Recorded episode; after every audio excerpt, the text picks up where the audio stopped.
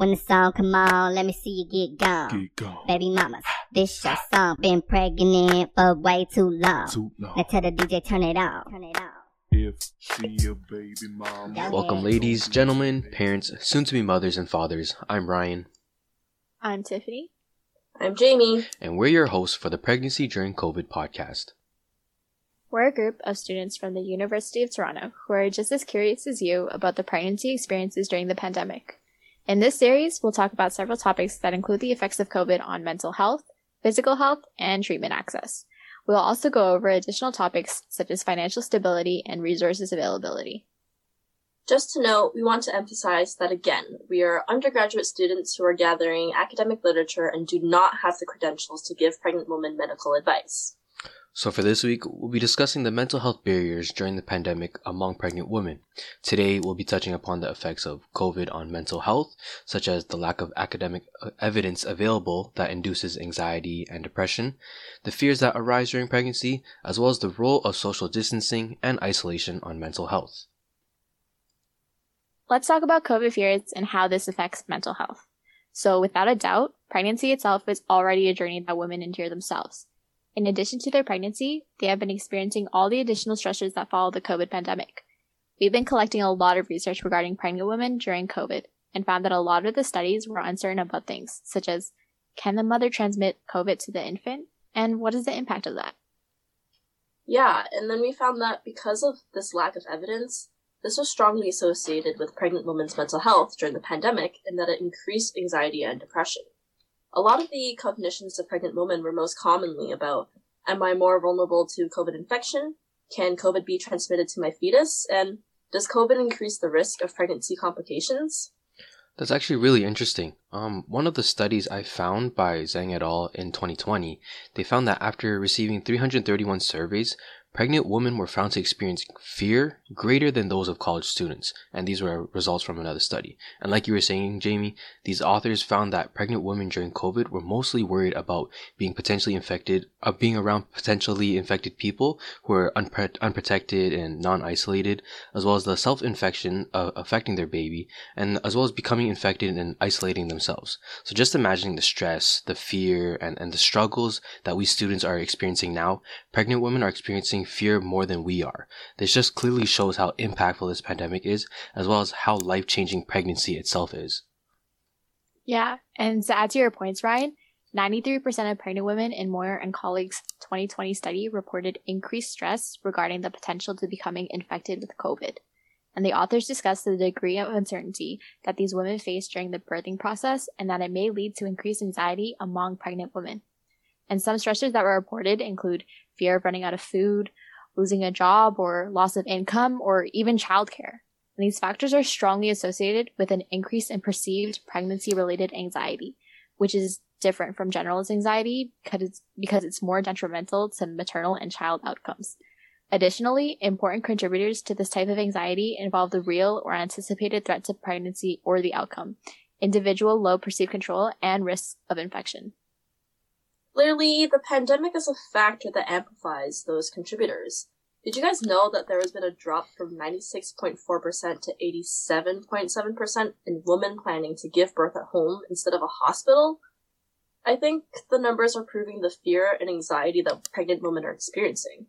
COVID has increased pregnant women's worry over their health and their child's health. The study that Ryan talked about um, earlier notes the poor sense of security, security that women have during COVID. Security sense is a critical factor when determining the state of mental health, thus proving the impact that stress, anxiety, and depression have on pregnant women. Those are all really great points, Jamie and Tiffany. And so, like, even as a university student, the stay at home orders and prolonged quarantines have changed my life. Ceulemans and colleagues in 2020, they noted that exceptional quarantine measures have disturbed the private and professional life of pregnant women. The authors also found that anxiety levels were much higher during lockdowns, with over 40% of the women scoring 5 or higher on the EDS subscale of anxiety. Wow. You know what was crazy to me? 37.3% of survey participants in Italy who wanted a child prior to the pandemic no longer wanted to. This goes to show how powerful this pandemic is on one's mind. It was reported that the economic concerns, worries for pregnancy during COVID, and postponement of treatments for those acquiring infertility treatments create a lot of mental stress and burden.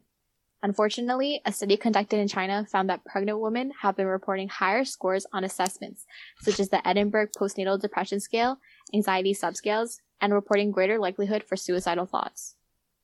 To add on to your point, Tiffany, another study in Canada involving 1,754 pregnant women were almost twice as likely to report symptoms of depression, anxiety disorder, or substance use disorder after the onset of the pandemic.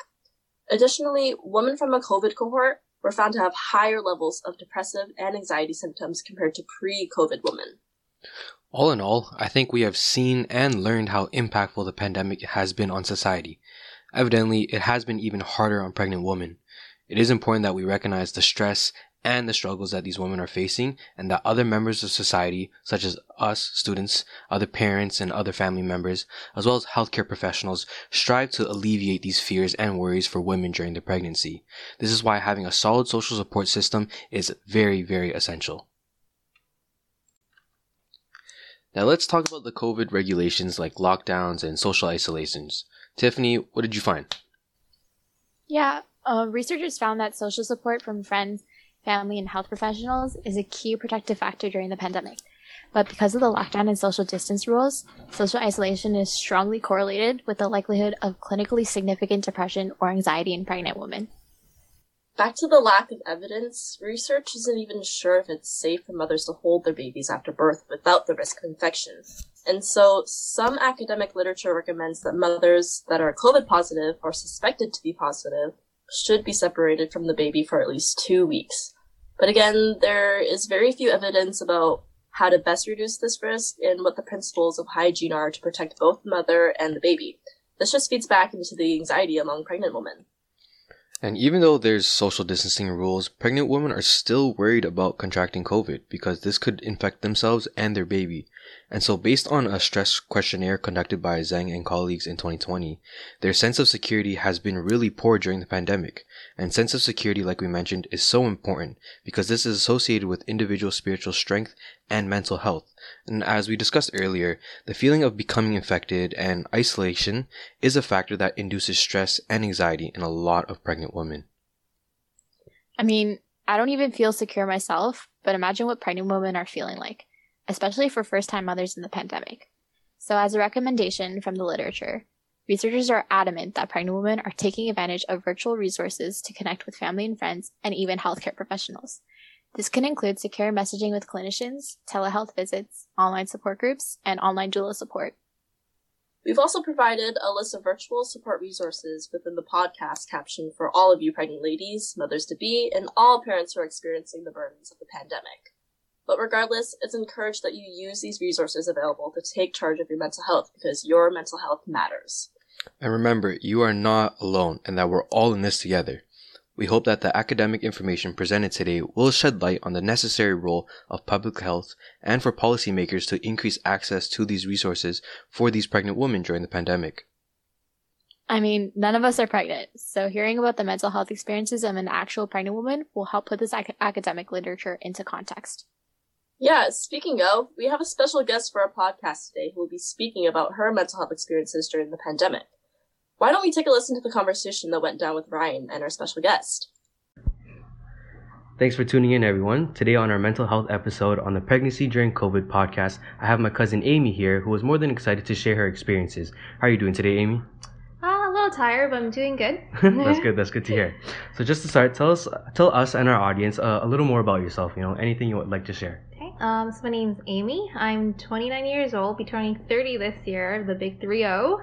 Um, I live in Markham, Ontario. Um, I am now officially off work. I had my last day on Friday. Um, I work for the government as a senior consultant.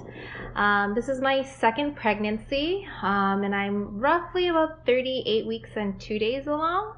Um, and I will be due February 14th, so a Valentine's Day baby, possibly. very, very soon, very soon. Thanks for sharing, Amy.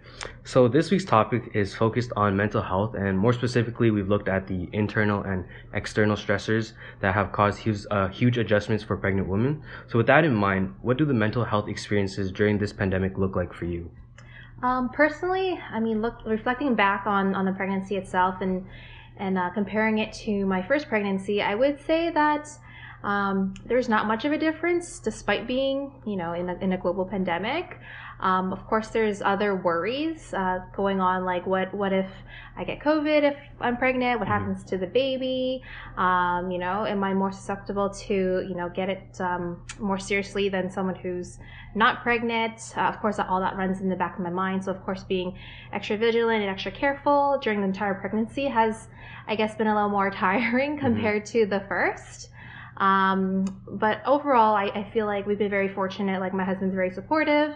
Um, we're both working from home, so th- there wasn't too many, you know, stressors uh, outside of course living through a global pandemic. I'm glad you shared your experience. So, an interesting fact that we found was that pregnant women experience fear at a greater level than college students. So, even as a student myself, trying to learn and be successful successful during this pandemic, I can't imagine the changes that you've had to adjust to, or even other pregnant women have. We've learned that having a social support system is extremely valuable and can be a protective factor. And so, with that in mind, where do you get most of your social support from? And do you feel like that it's strong enough? Um, I would say my biggest form of social support would be from, of course, my family, my husband, um, and my mom, and even my little 18 month old toddler, I guess. she's a great, um, you know, social support for me, even though she doesn't really understand, you know, what she's saying, what she's doing. Um, I do feel that it's enough.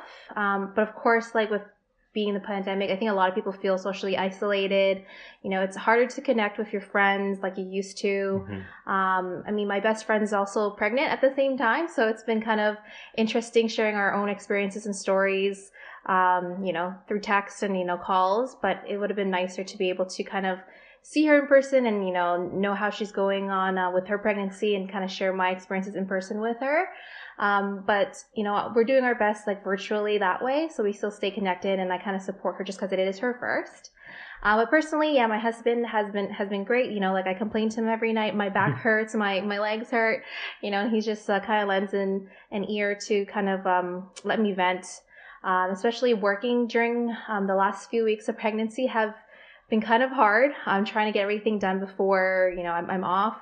Was quite stressful and and not really wanting to do anything by the last few weeks. Um, so so he's been a huge support to just listen and and let me share those experiences with him. My mom has been great. She's been kind of um, uh, providing daycare for for our first, so it's been kind of relieving some stress that way. Um, but I know that I'm more fortunate than a lot of other people who may not have the same support. Um, so I'm very thankful for that. Um, do you feel like there are times of where you're lacking support when you need it? Yes, there is. and it might just be because I'm a little bit of a control freak. I like to have the house clean. So every night I like to try to clean up um Everly's toys. Mhm. And I'm just getting so tired at the point where bending over is just really difficult because my belly's ginormous. And I actually mentioned to my husband last night, I'm like, you know, you can pick up toys too. and it, just his comment, he's like, but why? It's just going to be on the floor again tomorrow.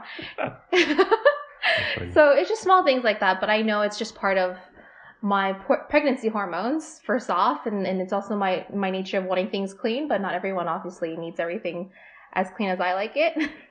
That's awesome. Thank you. That was great for great to hear. So our family is huge, and you know we used to all gather together all the time, which is unfortunate that it stopped and makes a huge difference in our mental health. I know it has affected me for sure. So with that in mind, I, I do want to ask: comparing your pregnancy now during COVID to your first pregnancy before, now that we have Everly, what are the significant differences that you found so far? Um, I would say the biggest difference was um, with Everly. My husband attended, you know, every appointment pretty much. Maybe a select few he didn't he, he didn't come for. But with this pregnancy, I had to go to everything alone. Um, you know, of course, like I understand that you know significant others, you know, they try to you know limit um, the amount of people who are in the room with the um, technicians, but it was kind of sad going by myself, and it kind of felt like I was going into it by myself.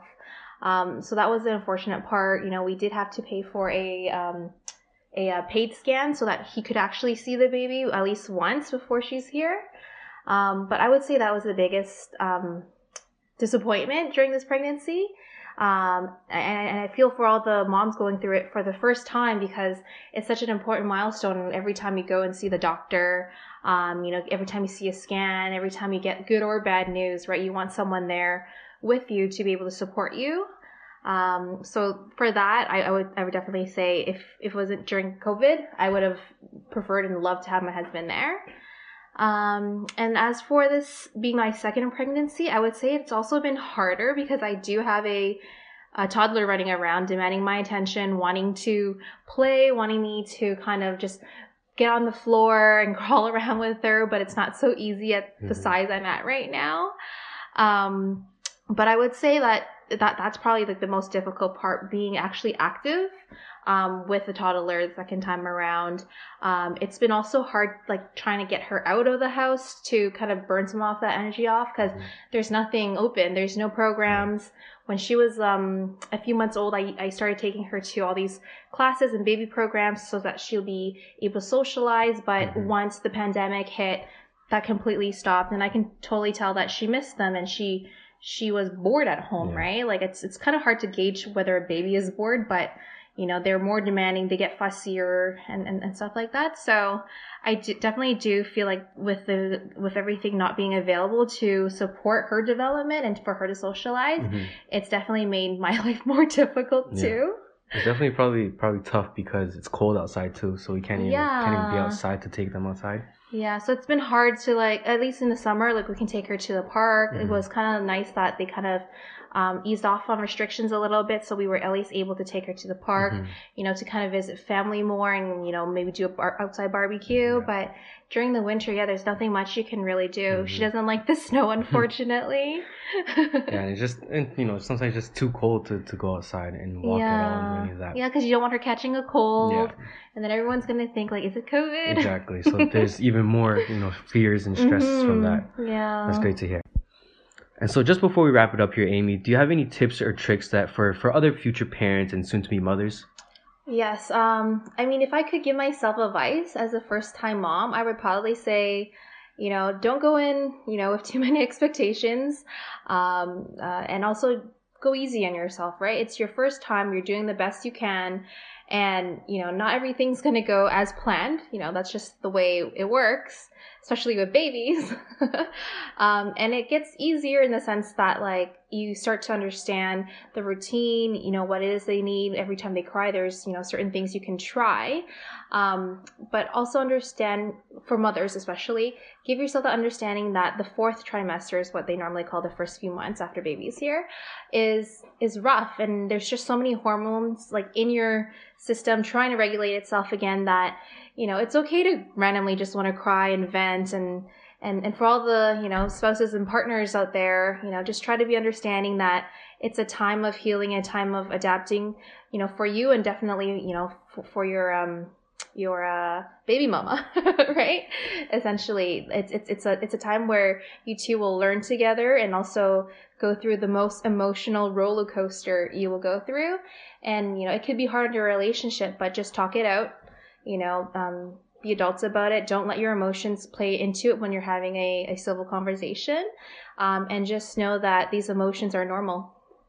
Yeah, that's a great idea. 'Cause like like we talked about, the the idea of social support is super important. Any any tips or tricks in terms of with the the health side, so when you're in the hospital stuff like that, that you would like to to have when you go through the whole birth process? hmm Um, I personally would say if you're planning on getting epidural, epidural just ask for it in advance. Um, just because if the hospital is busy, they may not get to you right away. And that was one thing I definitely had on my list. Like I, I knew going in, I wanted it. I told them I wanted it, and I was fortunate enough to be able to get it right away almost. Um, but I do know people who were not able to get an epidural Mhm. and had to just just Mhm. brave it out without it. That could be like just a whole nother crazy mental Mhm, experience. That's yeah, and and also one thing, you make sure you're asking the questions. You know, if you're concerned, if there's any worries, don't be afraid to ask your healthcare provider because a lot of times they assume that you've already done the research or you already know what's happening. But if you're not sure and you, and you have questions, feel free to ask because that's what they're there for, right? Mhm. They're there to provide you care and also provide you the um, information to know what's going on with you. Mhm. So that's very important. Would you feel like um, they should already already be like advanced and, and telling you telling you stuff in advance kind of stuff? I was very fortunate to have a nurse that was very um, friendly so she was very open to kind of like just tell me how my how i was progressing um, but it totally changed once we were ready to push and deliver uh, when the ob actually came in um, it was silent and he didn't much say much and it kind of actually caused me concern um, but of course the, the nurse was there as well and she was coaching me and she was the one who was actually telling me what was going Mhm. on um, but yeah it just really depends on who you get right because the ob's always on call Mhm. Yeah, I'm sure that's probably going to change too with COVID, right? You can't interact as much, can't talk as much.